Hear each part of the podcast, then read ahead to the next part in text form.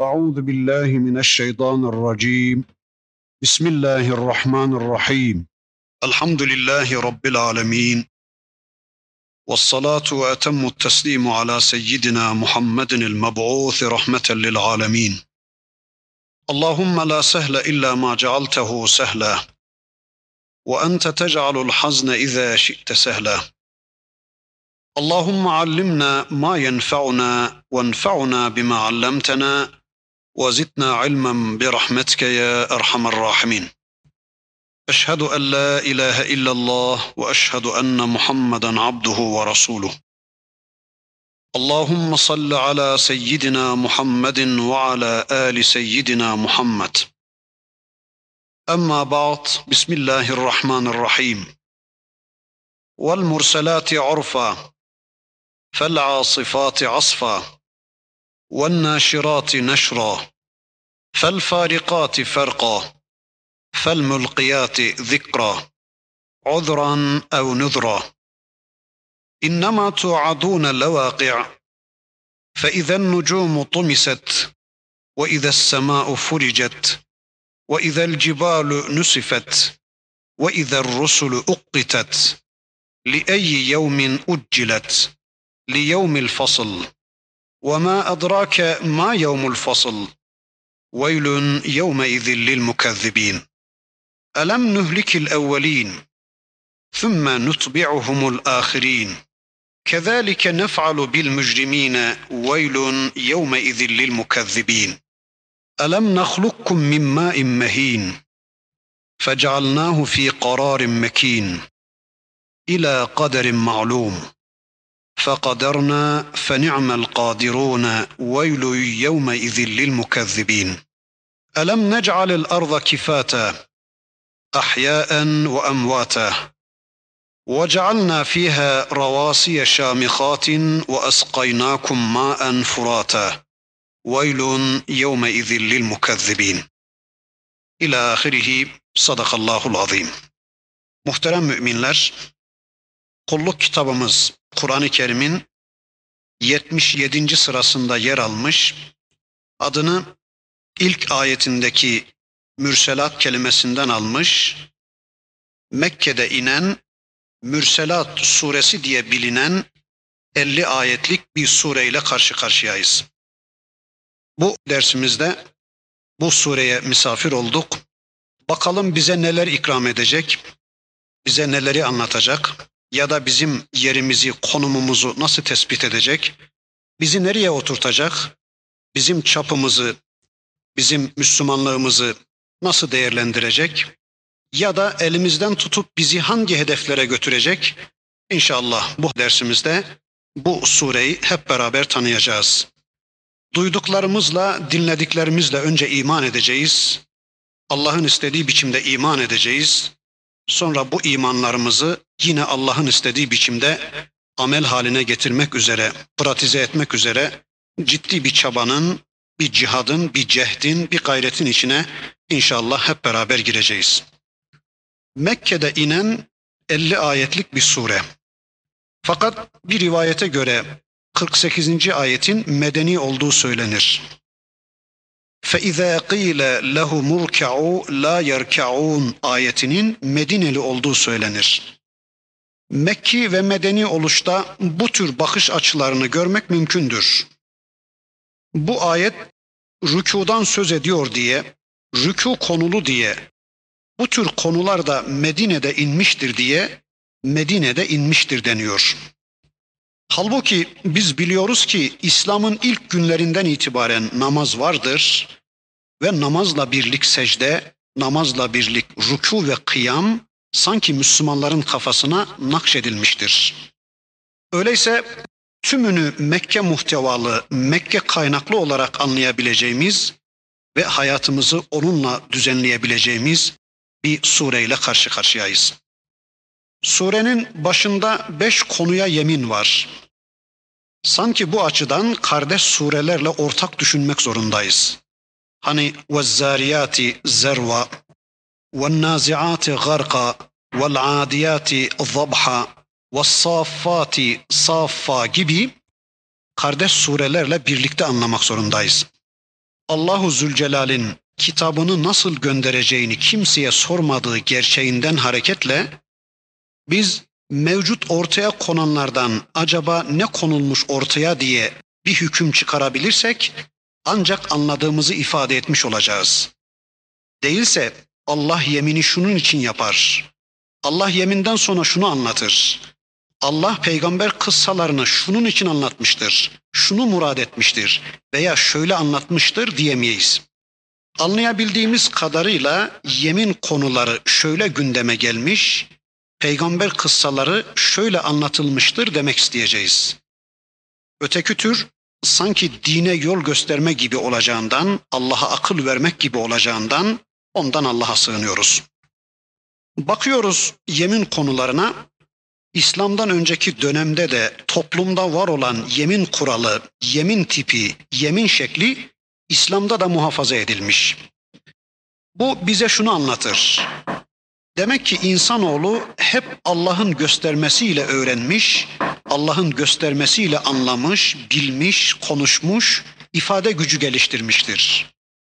Yani Araplarda İslam öncesi dönemde de yemin var idiyse, hatta Kur'an'daki yemin modellerinin hemen hemen hepsi de İslam'dan önce de kullanılıyor idiyse toplumda, bu onların kullandığı yemin modellerinin İslam'da muhafaza edildiği anlamına gelmez de onların kendi peygamberlerinden yani ilk dönem peygamberlerinden bu yana var olan gerçeklerin kaybolmaması anlamına gelir. Çünkü biz biliyoruz ve inanıyoruz ki Allah Hazreti Adem Aleyhisselam'a esmayı öğretmekten başka her bir topluma gerekli olan dil bilgilerini de o toplumun peygamberleriyle Allah o topluma ulaştırmıştır. Bu manada hem her toplumun dili hemen hemen birbirinin yakınıdır.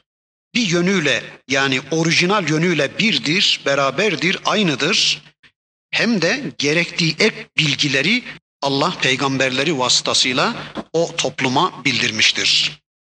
İkinci bir yönü var bu yeminlerin.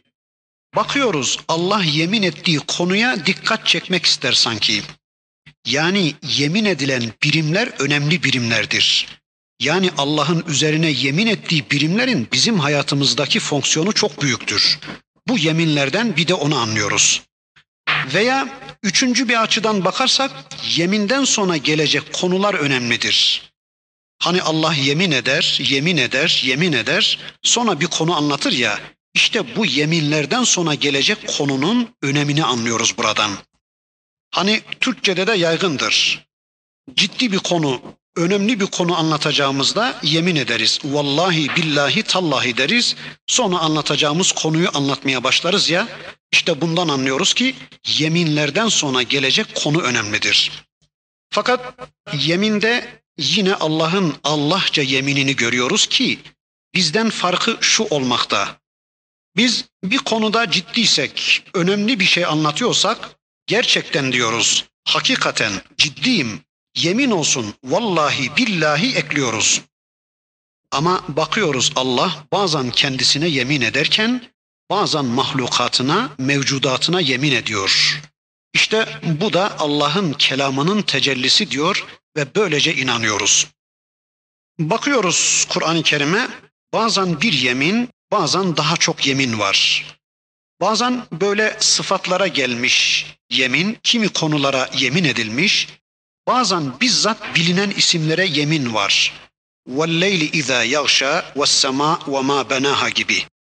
Bazen bir, bazen iki, bazen üç, bazen dört, bazen beş yemin. Bir yerde de istisnası var. Şems suresinde 12 yemin karşımıza çıkmaktadır.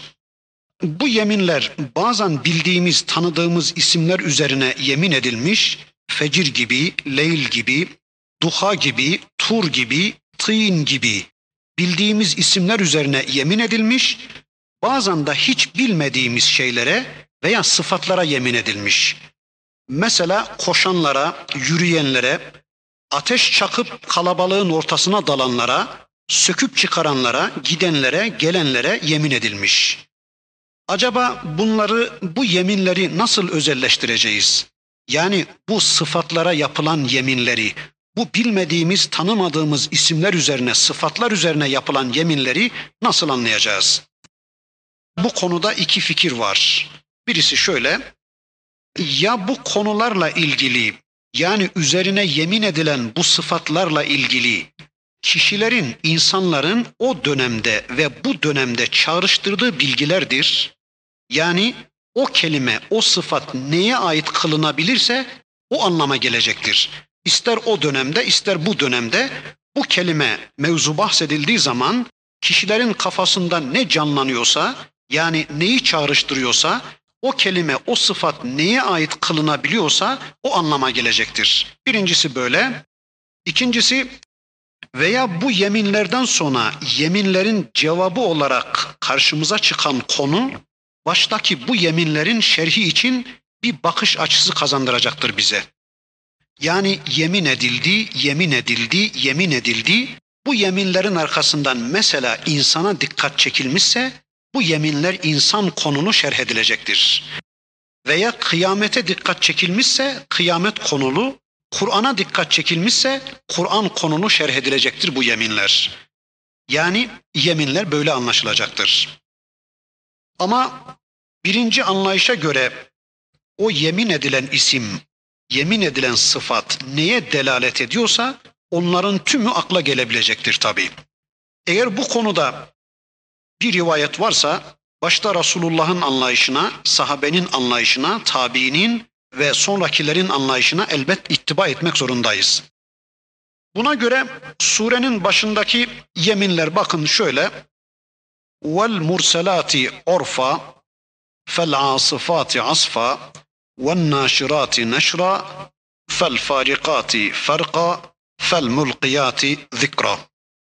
Vel murselati orfa birbiri ardınca peş peşe gönderilenlere yemin olsun ki fel asifati asfa kökünden koparıp savuranlara büküp büküp devirenlere yemin olsun ki ve naşirati neşra yaydıkça yayanlara yemin olsun ki fel farikati farka seçip ayıranlara, fırkalaştıranlara yemin olsun ki Son olarak fel mulkiyati zikra ve bir öğüt bırakanlara yemin olsun ki.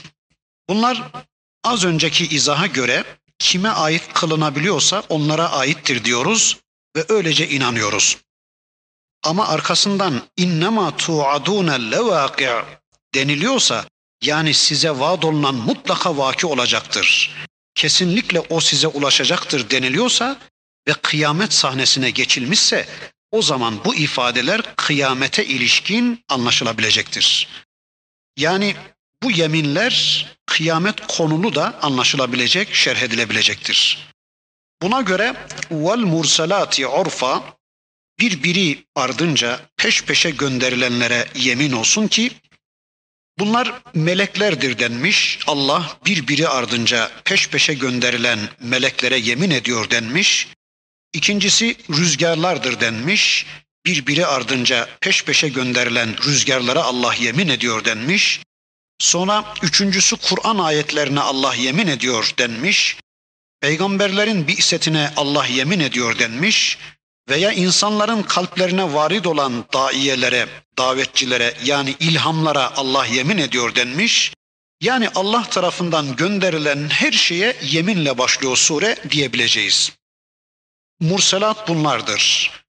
Çünkü melekler de mürseldir, peygamberler de mürseldir, rüzgarlar da gönderir Allah. Kur'an öyle beyan ediyor. Kur'an ayetleri gönderiliyor, peygamberlere peygamberlikleri gönderiliyor. İnsanların kalplerine Allah ilham gönderiyor, bilgi gönderiyor. Mesela inşirah veriyor Allah müminlerin kalbine veya korku salı veriyor Allah kafirlerin kalbine.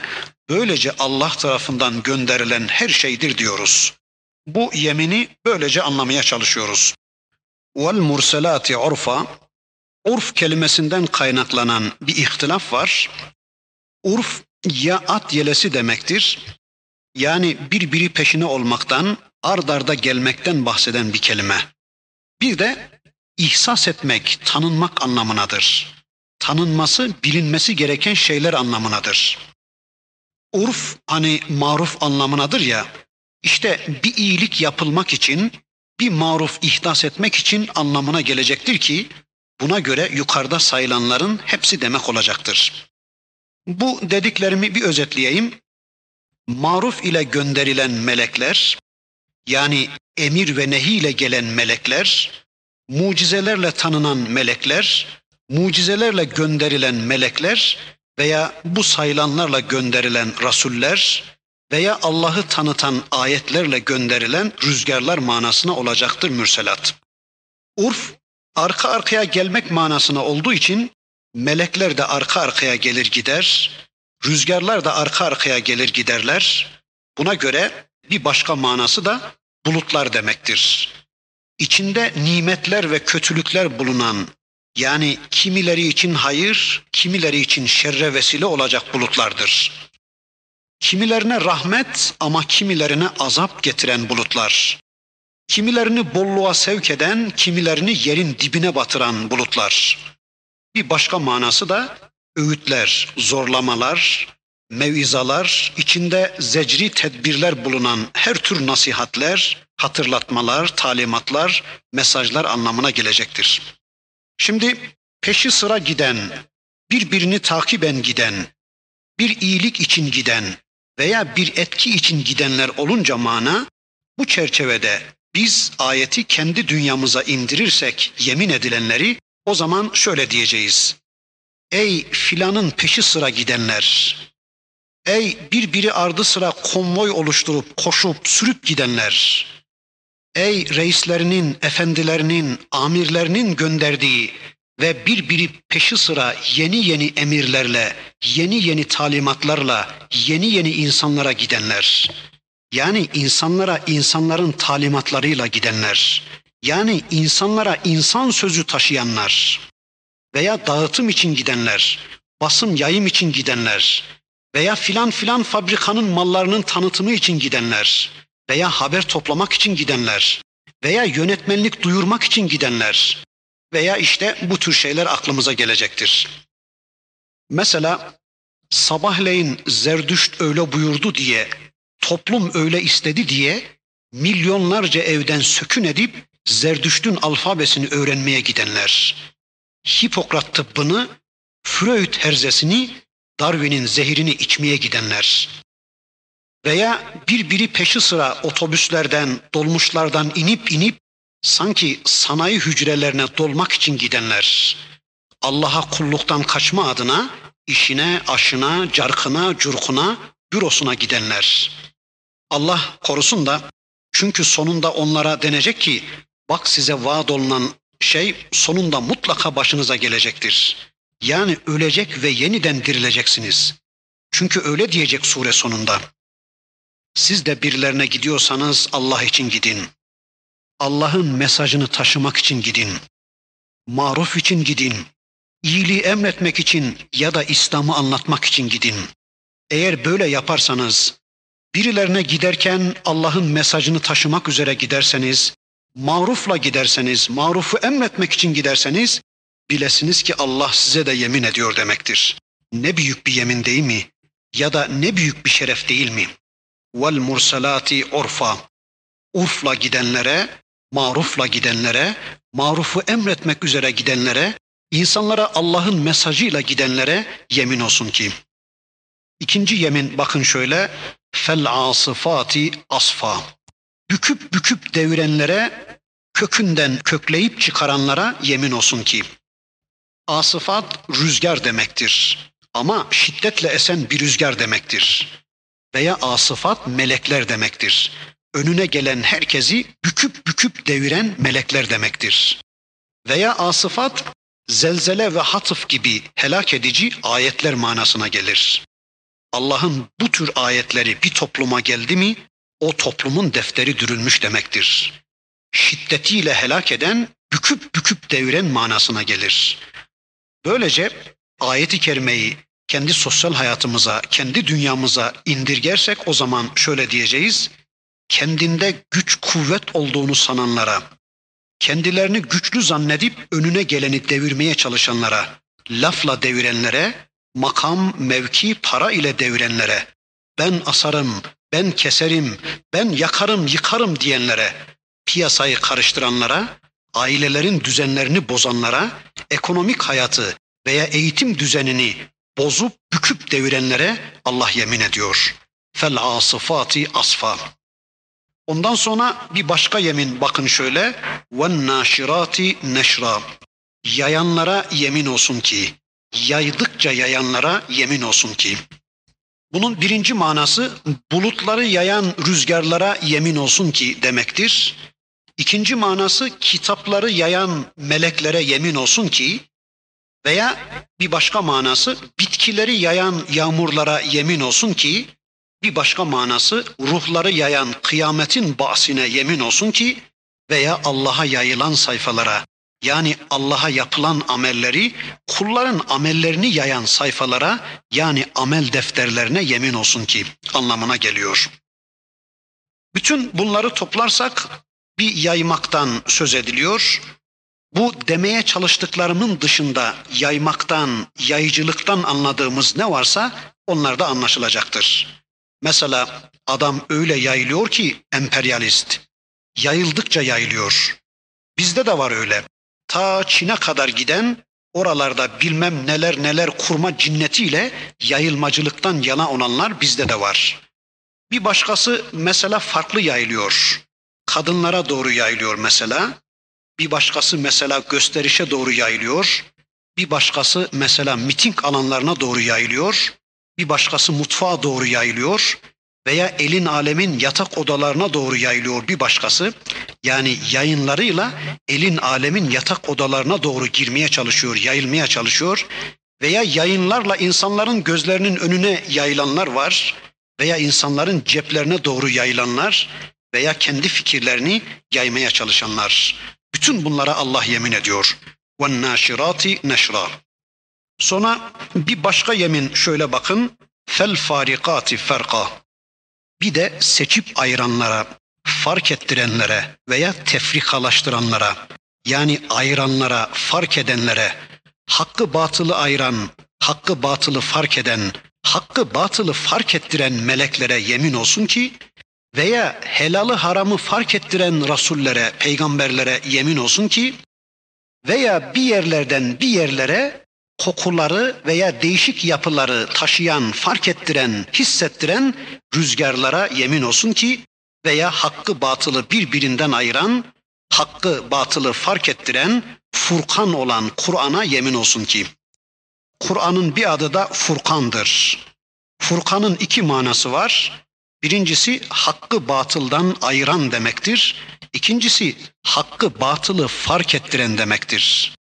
Yani bir adam Kur'an'la beraberse yani bir adam hayatını Kur'an'a arz edebilecek kadar Kur'an'la beraberse, Kur'an'la içli dışlıysa o adam hayatındaki bütün küfürleri, bütün şirkleri, bütün cinslikleri, bütün isyanları fark etme imkanına sahip demektir. Çünkü Kur'an'ın bir adı da Furkan'dır. İşte Allah ayeti kerimesinde hakkı batılı fark ettiren, iyi, güzeli, çirkini fark ettiren, insana bunu tanıtan Kur'an'a yemin ediyor. Fel farikati farka. Farka ayet ayet fark eden, ayıran veya hakla batılı ayıran demektir. Bu da insanların fark ettirilmeleri biçiminde tecelli eden bir hadiseye şamil olabilecektir. Hani Firavun da aynı şey yapıyordu. Firavun da ayırıyordu insanları. Vakanu şiyan yapıyordu. Yani kimilerini güçlendiriyor, kimilerini mustazaf kılıyordu Firavun. Böyle tefrika çıkaranlar, toplumu bölmeye çalışanlar, uyguladıkları vahiy kaçkını sistemlerle fakir zengin arasında uçurumlar meydana getirenler, veya değişik isimler, değişik statülerle ümmeti parça parça yapmaya çalışanlar, fırka fırka ayıranlara Allah yemin ediyor. Fel farikati farka. Ondan sonra bir başka yemin bakın şöyle geliyor. Fel mulkiyati zikra bir de öğüt bırakanlara ya da bir hatırlatma ilka edenlere yemin olsun ki.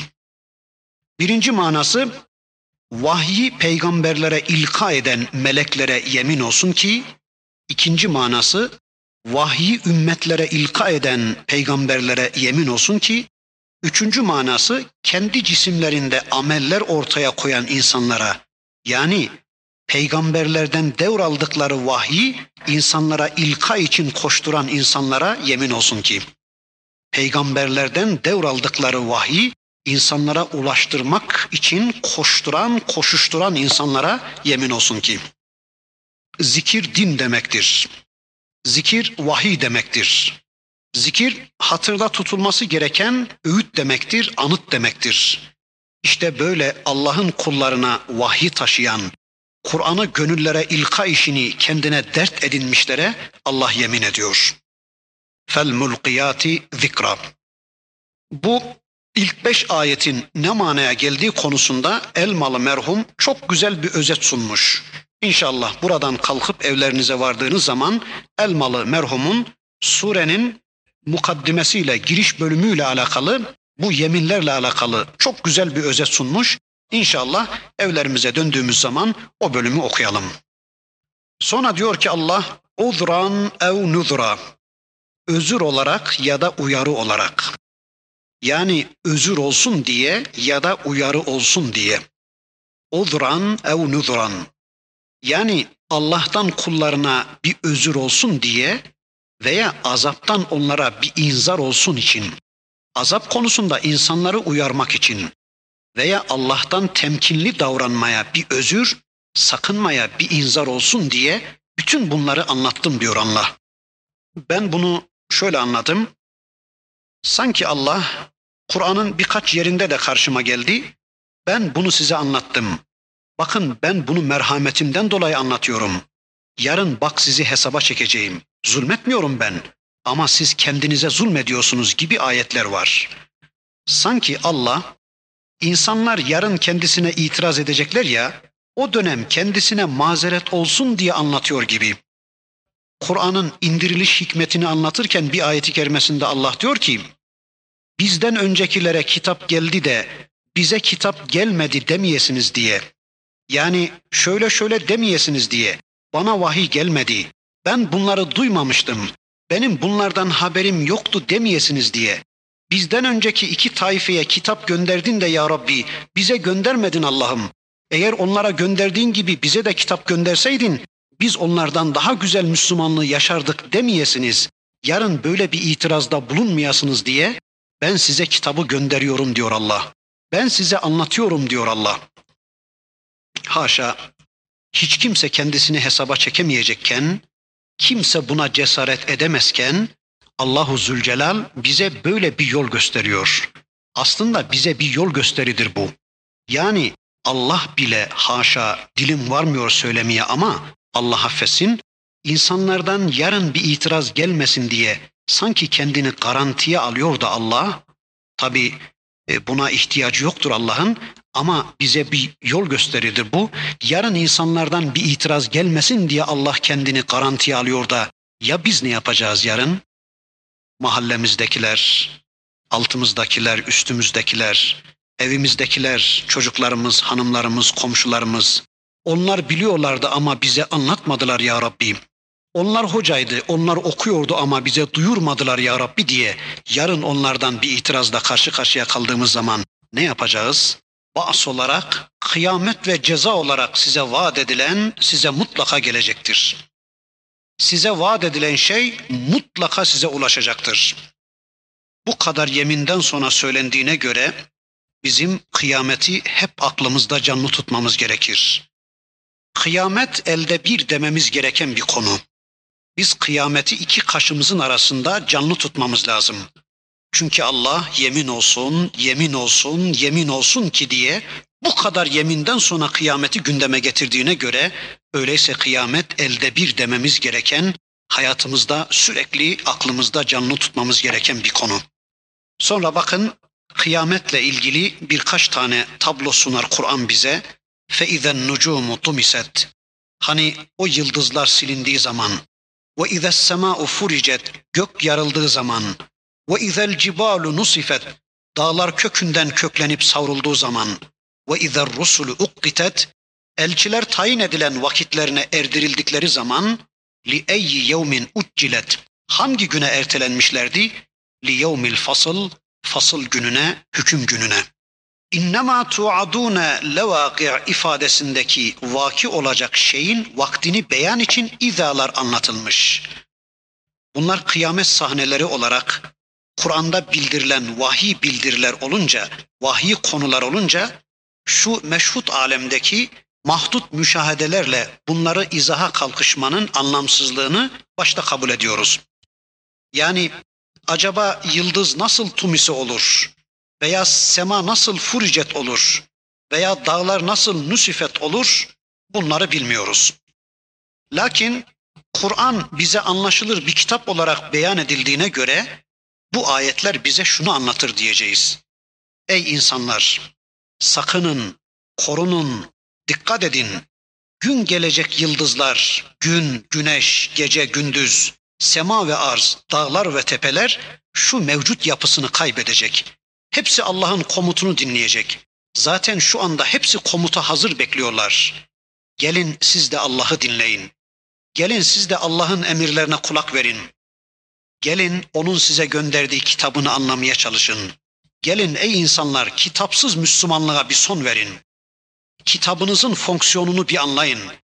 İmtihan konumundan yarın hesap konumuna geçeceksiniz diyerek Allah bize tablolar sunuyor. Ve izer rusulu ukkitet peygamberler buluştukları zaman, peygamberler toplandıkları zaman, yani kendilerine bir vakit verilmişti ya peygamberlere, vukkitet kıraatı da varmış, vakitlerine erdirildikleri zaman. Peygamberlerin belli bir vakte randevulaşmalarından söz ediliyor. Bu da kıyamet dönemi, hesap kitap dönemi vaktidir. Yani peygamberlere de o zaman sorulacaktı ya, hani Kur'an'da bir ayeti kerimesinde Cenab-ı Hak şöyle buyuruyordu. وَلَا نَسْأَلَنَّ الَّذ۪ينَ اُرْسِلَ اِلَيْهِمْ وَلَا نَسْأَلَنَّ الْمُرْسَل۪ينَ deniliyordu ya. yani peygamberlere de sorulacak, kendilerine peygamber gönderilen toplumlara da sorulacak. Toplumlara sorulacakmış. Maza uciptum. Nasıl icabet ettiniz? Peygamberlerim size geldi, peygamberim size geldi. Onun sözlerine karşı nasıl icabette bulundunuz? Ne dediniz, ne yaptınız? E, peygamber bize söz söyledi mi? Söylemedi değil mi? Yani biz peygamberin, peygamber aleyhisselamın hadisleriyle karşı karşıya gelmemişsek, peygamber aleyhisselam bize bir şey dememişse biz nasıl icabet edeceğiz onun sözüne? Yani tavır olarak, amel olarak, söz olarak nasıl icabet edeceğiz? Halbuki Peygamber aleyhisselam 60 bin söz söyleyendir. 60 bin hadisi olandır. E bu hadislerden kaçta kaçını tanıdık bugüne kadar? Önce tanımalıyız ki sonra bir şey demeliyiz. Kabul demeliyiz, red demeliyiz ya da şöylece anladık demeliyiz, böylece amel haline getirdik demeliyiz. İşte yarın sorulacakmış hem peygamberlere hem de peygamberlerin gönderildiği toplumlara sorulacakmış.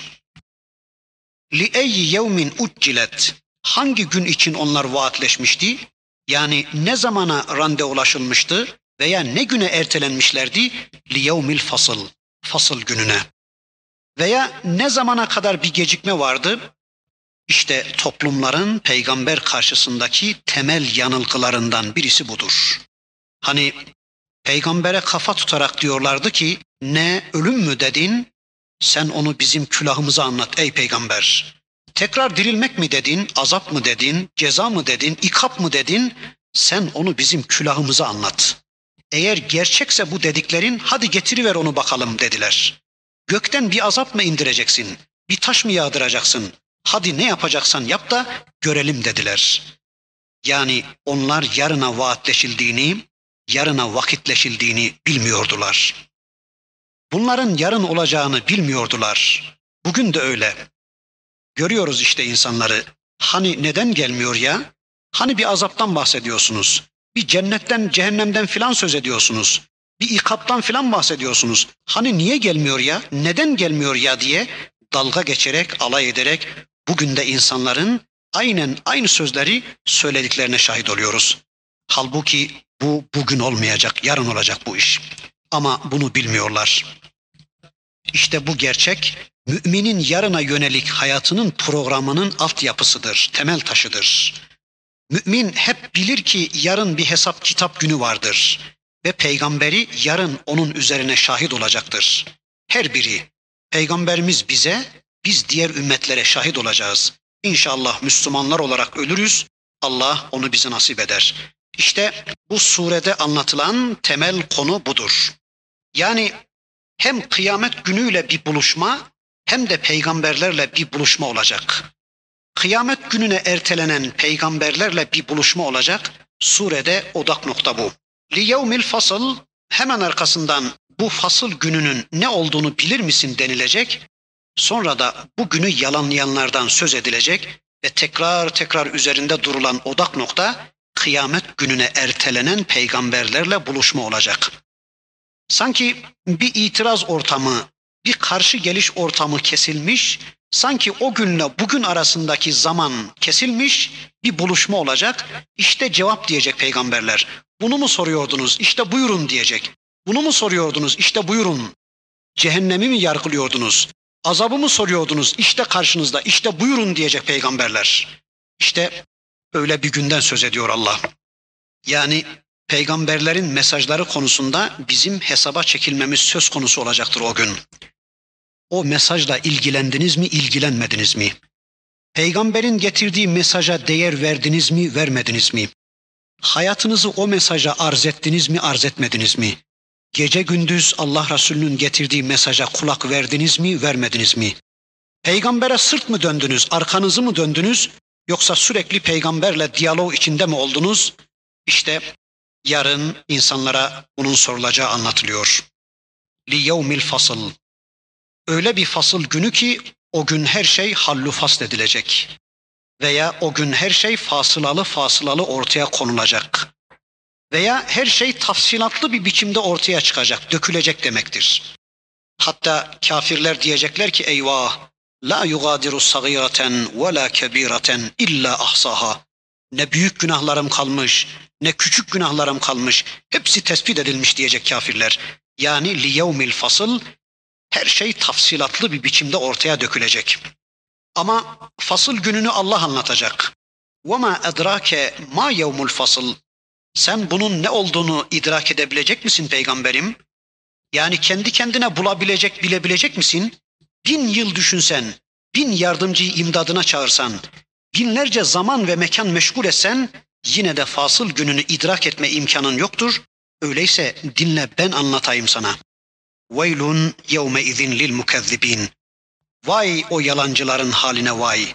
Veil olsun o mükezzibine o gün veil olsun veil kelimesi mümin için kullanılmışsa yazıklar olsun, yuh olsun, yapmasaydı, keşke öyle demeseydi, keşke öyle amel etmeseydi anlamına gelecek. Ama veil kelimesi kafirler için kullanılmışsa cehennemin veil tabakasını boylayasıcalar, geberesiceler, cehenneme gidesiceler anlamına gelecektir. Mükezzibinden söz ediliyor ve arkasından da veil olsun deniliyorsa o zaman biz mükezzibinin cehennemlikler olduğunu anlıyoruz. Buna göre bugünün geleceği haberini yalanlayanlar demek olacaktır mana. Yalan hakkında şöyle tanımda bulunuyorduk. Yalanı ikiye ayırıyorduk. Birincisi hayatı ilgilendiren konularda Allah'a ve Resulüne rağmen veya Allah ve Resulüne binaen söylenen yalan. Yani Allah ve Resulünün bir sözünü başka bir şekle getirerek söylenen yalan ya da Allah ve Resulünün dediklerini demedi şeklinde yalan ya da demediklerini dedi şeklinde yalan. İşte böyle bir yalan var. İnsanı cehenneme götürücü yalan bu tür yalanlardır. Bir de böyle hayatı ilgilendirmeyen konularda ya da işte aptalca, basit ve lüzumsuzca söylenen yalan. Yani insanın insan olma özelliğinden, gafletinden, unutkanlığından kaynaklanan yalanlar. Yok efendim maviye beyaz dedin de işte beş bıldırcın vurdun da sekiz dedin de gibi yalan. Ama eğer bu hayatı ilgilendiriyorsa mesela on bıldırcın vurursan sana on milyon vereceğim demişti adam. Öbürü de önceden vurup geldiklerini gösteriyor. İşte bu on milyonu çarpmak için bu da hayatı ilgilendiren bir yalan olur. Ama bilhassa burada anlatılan yalan din olarak, hayat tarzı olarak, hayat programı olarak insanlara sunulan yalanlar demektir. İşte eğitiminiz şöyle olmalı, kızınız böyle olmalı, eviniz şöyle olmalı, sosyal hayatınız böyle olmalı, ekonominiz böyle olmalı, sofranız, kılık kıyafetiniz, amacınız, hedefiniz böyle olmalı diye hayatı ilgilendiren hüküm cümlelerine ilişkin yalan, işte bu yalanlar kişiyi cehenneme götürecek yalanlardır. Ama haber cümlesi tipindeki yalanlar işte onlar insanı kazip yapan yani yalancı yapan yalanlardır. Ama mesela Bakara suresinde faizin haramlığını anlatan ayet var. Bu aslında haber cümlesidir ama bu aslında faiz haramdır anlamına gelecektir. Yani hüküm cümlesidir. Zıttı insanı cehenneme götürecek türde bir haber cümlesidir tabii. Yani faiz yoktur dese bir adam, yani bu ayet yoktur dese bir adam, o da cehenneme gidecektir. Hüküm cümlesi. Mesela böbrek taşını bira döker diyen kişi hüküm bildiren bir cümle söylediği için cehenneme götürücü bir yalan söylüyor. Evet belki döker ama böbreğin de işini bitirir bira. Yani taşla beraber böbreğin kendisini de düşürür bira. Veya işte erkek mirasta şu kadar alacak, kadın bu kadar alacak diyen veya mide ülseri başlangıcı olan oruç tutmamalıdır diyen kişi veya okul bitinceye kadar başı açmalıdır diyen kişi hep yalan söylüyor ama cehenneme götürücü yalan söylüyor demektir. Veylun yevme izin lil mukezzibin. Bu ayet surede 10 defa tekrar edilecektir. Burada şöyle bir konu benim dikkatimi çekiyor. Cenab-ı Hak yalan sayanların vay haline dediği, onlar cehennemin veyline layıklar, veyle gidecekler diye müthiş bir tehdit ortaya koydu. Ondan sonra da elem nuhlikil evvelin, sonra elem nec'alil arda kifata, daha sonra elem nahlukkum min ma'in mehin diye üç konuda üç soru sordu. Bu sorular tabi bizim cevap vermemiz için değil. Yani bizim aklımızı başımıza getirmek içindir. Ya da üzerinde düşünelim diye soruyordu Allah. Şöyle bir çıkarım. Yani bana ait bilmiyorum. Allah affetsin yanlışsa. Doğruysa, muvafıksa Allah'a hamdolsun. Sanki yarın insanı cehenneme götürücü olan yalanlar üç cinstir. Yani insanın yalanı üç çeşittir veya üç konuya ait olabilir. Bu üç konuyla alakalı yalanlar insanı cehenneme götürücü gibi. Tabi ben baştan sona bütün yalanları topladım da sonunda bu neticeye vardım değil ama Kur'an'ın bu bölümüne göre görünen öyle gibi. Bakın neler anlatılıyor? Bu üç konu, bu üç alan neymiş? Yalan alanları bunlar. Yalan söylenilebilen alanlar. Neymiş bu alanlar? Birinci yalan söyleme alanına bakıyoruz tarih veya zaman. Çünkü Cenab-ı Hak bakın eskilerin haline dercesine bizim önceye dikkatimizi çekiyor. Yani tarihe dikkatimizi çekiyor. Öyleyse tarihle ilgili yalanlar insanı cehenneme götürücü yalanlardır. Mesela arkadaşlar Mısır tarihinden söz edilir ama hiçbir an, bir sayfa, bir satır da Hazreti Musa'ya veya Hazreti Yusuf'a söz bırakılmıyorsa yani Hazreti Musa'dan, Hazreti Yusuf'tan bir satırcık söz edilmiyorsa bu tarih konusunda en büyük yalandır ki insanı cehenneme götürecektir. Veya insanlık tarihinden söz edilir ama bu tarihin baş imamları, baş mimarları olan peygamberlerden söz edilmezse, peygambersiz bir insanlık tarihi gündeme getirilirse bu yalanların en adisidir ve insanı cehenneme götürecek olan bir yalandır. Veya tarihten söz edilir ama hep saraylardan, köşklerden, yapılardan, yapıtlardan söz edilirse veya tarihten söz edilirken sadece savaşlar, vuruşmalar söylenirse ama insanların yaşayışlarından, dinlerinden, inanışlarından, köleliklerinden söz edilmezse veya hep idarecilerin, önde gidenlerin, ezenlerin, zalimlerin, despotların tarihinden söz edilir ama geri kalanların tarihinden söz edilmezse, mesela mustazafların, ezilenlerin tarihinden söz edilmezse o zaman bu tarihe ilişkin bir yalandır ve insanı cehenneme sürükleyecek bir yalandır. Veya işte zamana ilişkin bir yalandır. Zamanı farklı değerlendirme, zamana farklı bakma. Allah'ın istediğinin dışında zamana farklı bir nazar atfetmedir ki bu tür yalan söylerseniz, bu konuya ilişkin yalan söylerseniz o zaman siz veyle konusunuz anlamına gelecektir. İkinci tip yalan bakıyoruz insanla ilgili, beşerle ilgili yani bizle ilgili olan yalanlardır. Allah İkinci bölümde ikinci soruyu bize yönelik soruyor. Bakın elem nahlukkum min ma'in mehin fi kararin mekin ila kaderin ma'lum diye yani bizle ilgili insanla ilgili Allah yalana dikkat çekiyor. Yani sizi basit bir sudan yaratmadık mı? Elem nahlukkum min ma'in mehin fi kararin mekin ona bir karar mekinde bir istikrar makamı kılmadık mı? İla kaderin malum belli bir döneme kadar gibi insanı anlatıyor Allah. İnsanın yaratılışı ve insanın fonksiyonu gibi insanla ilgili bilgiler, gözle ilgili, böbrekle ilgili, kafayla ilgili, düşünceyle ilgili, insanın varlık sebebiyle ilgili bilgilerdir ki kişi eğer bu konularda yalan söylüyorsa neydi yalan? Allah'a rağmen farklı söylüyorsa yani vahye rağmen değişik ifade ediyorsa Allah ve Resulünün ifadesine rağmen farklı düşünebiliyorlarsa işte insana ilişkin konularda bu tür yalanlar da insanı cehenneme götüren yalanlardır. İnsanın yaratılışıyla ilgili yalanlar, ilk yaratılışla ilgili yalanlar. İnsan maymundan gelmiştir. Veya insan işte deniz kenarındaki sümüksü bir varlığın tekamülünden meydana gelmiştir şeklinde ilk yaratılışla ilgili yalanlar. Ya da yaratılış sebebiyle ilgili yalanlar. Yaratılıştan beklenenler konusundaki yalanlar. İşte veya gözün, kulağın, elin, ayağın, beynin fonksiyonlarıyla ilgili yalanlar. Veya insanların birbirleriyle münasebetlerine ilişkin yalanlar. Veya insanın tanımı, insanın fonksiyonları gibi konularda Durkheim gibi, Freud gibi, Darwin gibi veya Marx gibilerinin fikirleri veya benzer konularda değişik insanların Mesela fikirleri bize saptırılmış biçimde intikal eden Zerdüşt'ün, Buda'nın veya Aristo'nun, Eflatun'un insan hakkındaki görüşleri, vahye karşı olan düşünceleri insanı cehenneme sürükleyecek, cehenneme götürecek görüşlerdir, yalanlardır. Bugün kitaplarımız bu sapık fikirli insanların sözleriyle doludur. Bunlar asırlarca ektikleri zehirlerle toplumlarını zehirlemiş mahluklardır. İnsanla ilgili yalanlardır bunlar. Başka neler var insanla ilgili yalanlar? Demin söylemeye çalıştım, bir daha hatırlatayım. Mesela böbrek taşını bira döker, yalandır. Döker belki taşı bira ama taşla beraber böbreği de döker o bira.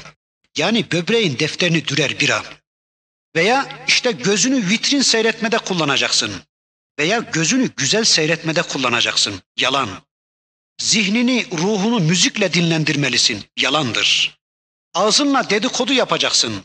Kafanı para kazanmaya yoracaksın. Yalandır. Omuzlarını hep hayatın yükü altında ezmede kullanacaksın. Yalandır. İki günlük ömür için dört günlük rızık hazırlayacaksın. Yalandır. Kafanı, beynini toplumun sana ilka ettiği seçimden geçime, ilgi alanlarını öğrenmede kullanacaksın. Yalandır. Allah bütün bu konularda farklı şeyler söylüyor. Adam onları yalan sayarak başlıyor farklı şeyler söylemeye. Yalan budur işte. Mesela insanlar nasıl eğitilir? Öyle bir eğitim tipi ortaya kor ki adam baştan sona yalan. Yani vahye dayanmayan, Allah ve Resulünün dediklerine mutabakat etmeyen materyalist bir eğitim sistemi ortaya koyar ki adam mahza yalandır bu. Mesela çocuklarımız vahyi tanımadan, Kur'an ve sünneti tanımadan önce şunları şunları öğrenmelidir diyen adam veya eğitim adına çocuklara atarı tavsiye eden adam yalan söylüyor demektir.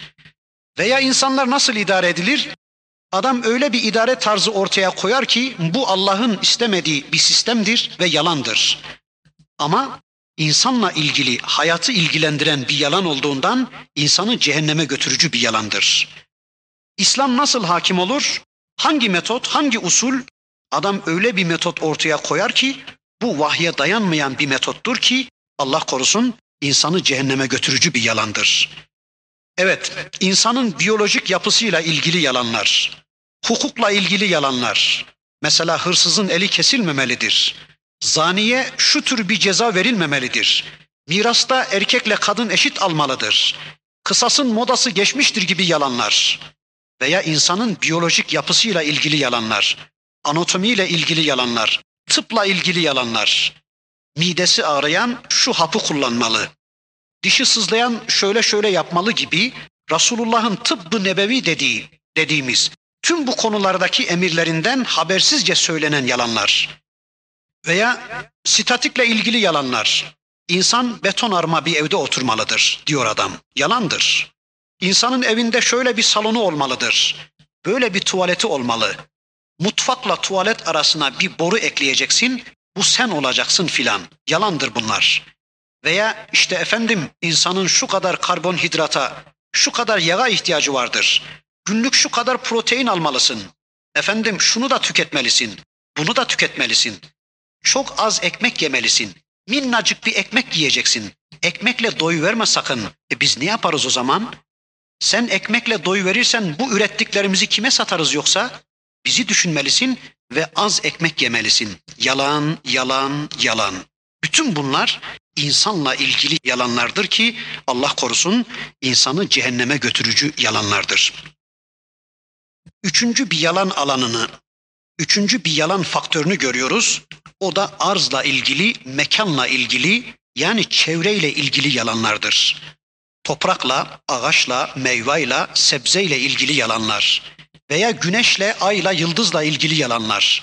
Bütün bu mekansal ve yersel yalanlardır.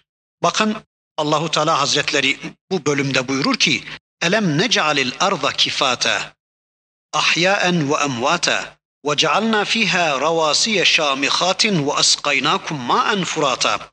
Allah bunları böylece beyan etmiş. Bak böyle böyle yarattık. Bunları şunun için yarattık. Şöyle kıldık. Sizin için lazım olan her şeyi biz yarattık dediği halde bununla ilgili sanki Allah karışmaz gibi bir yalan uyduruluyorsa mesela dağ benimdir, su benimdir, ev benim, bark benimdir, yer benimdir şeklinde insanlar yalan söylüyorlarsa bu yalan onları cehenneme sürükleyecek, götürecek yalandır. E, yalanla ilgili başka ne kaldı zaten?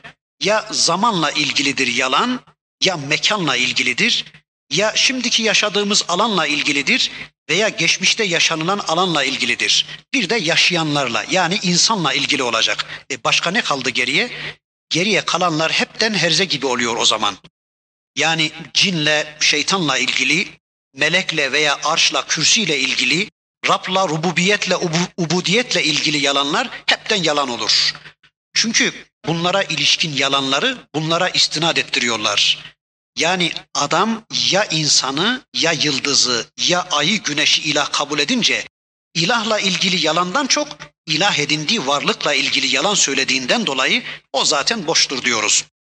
Evet yalan alanları bunlarmış demek. Zaman, mekan, alan, geçmiş zaman ve tarih.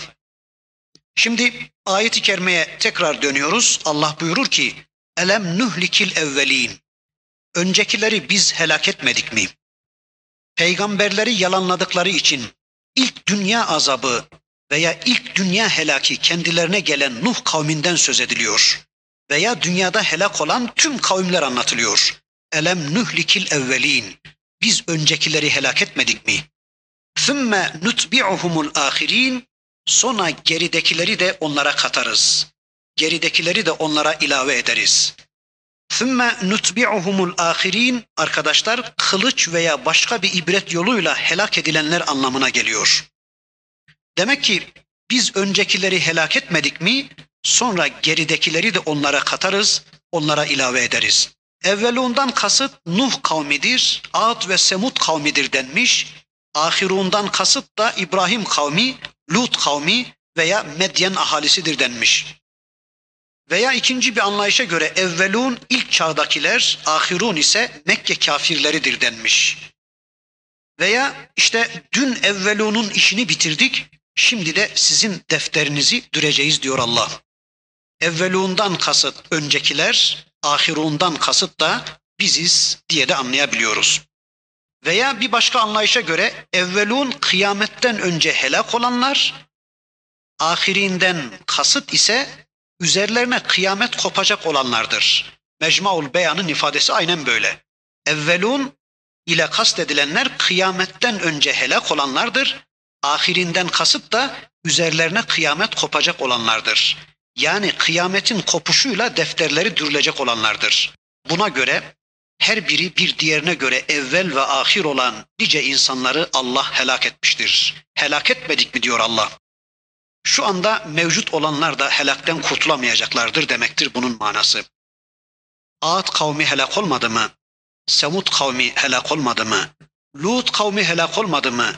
Tubba ahalisi, res toplumu gibi Kur'an'da anlatılan kavimler helak olmadılar mı? Veya babanızın, dedenizin, babasının babası helak olmadılar mı? Ama burada helak olmanın manasını unutmayalım. Hani bir ayeti kerimesinde Cenab-ı Hak şöyle buyuruyordu. İn yuhleku illel kavmuz zalimin. Helak olanlar ancak zalimlerdir. Öyleyse burada Allah diyor ki elem nühlikil evvelin. Biz onları helak etmedik mi? Yani ölmediler mi değil mana. Yerin altına gitmediler mi değil mana. Helak olmadılar mı? E, ayet-i kerimede de Allah diyor ki zalim olanlar ancak helak olur diyordu ya ayet-i kerimede. O zaman anlıyoruz ki ölmek işi herkes içindir ama helak olmak işi sadece zalimler içindir. E değilse işte Firavun, işte Musa, işte Nemrut, işte İbrahim, işte Karun, işte Harun, işte Belam, işte Haman. E hepsi helak oldular mı? Asla. Kur'an bize anlatıyor ki Allah'ın istediği biçimde yaşayıp ölümü öylece bulanlar kurtuldu, geri kalanlar helak olmuştur. Mesela şu anda Konya'da bulunanlar bir depremle bir anda toprağın altına gidiverse ama benim ağzımda Kur'an, sizin kulaklarınızda Kur'an olarak toprağın altına ineceğiz. Birileri de ağızlarında başka şeylerle toprağın altına ineceklerdir. Öyleyse Allah'ın istemediği gibi yaşarken ölenler helak olmuştur diyeceğiz. Diğerleri de vefat etmiştir diyeceğiz. Vaktimiz yine doldu. İnşallah burada kalalım. Gelecek dersimizde yine bir şeyler söyledikten sonra Rabbimizin öteki ayetlerini hep birlikte tanımaya geçmek üzere. Velhamdülillahi Rabbil Alemin.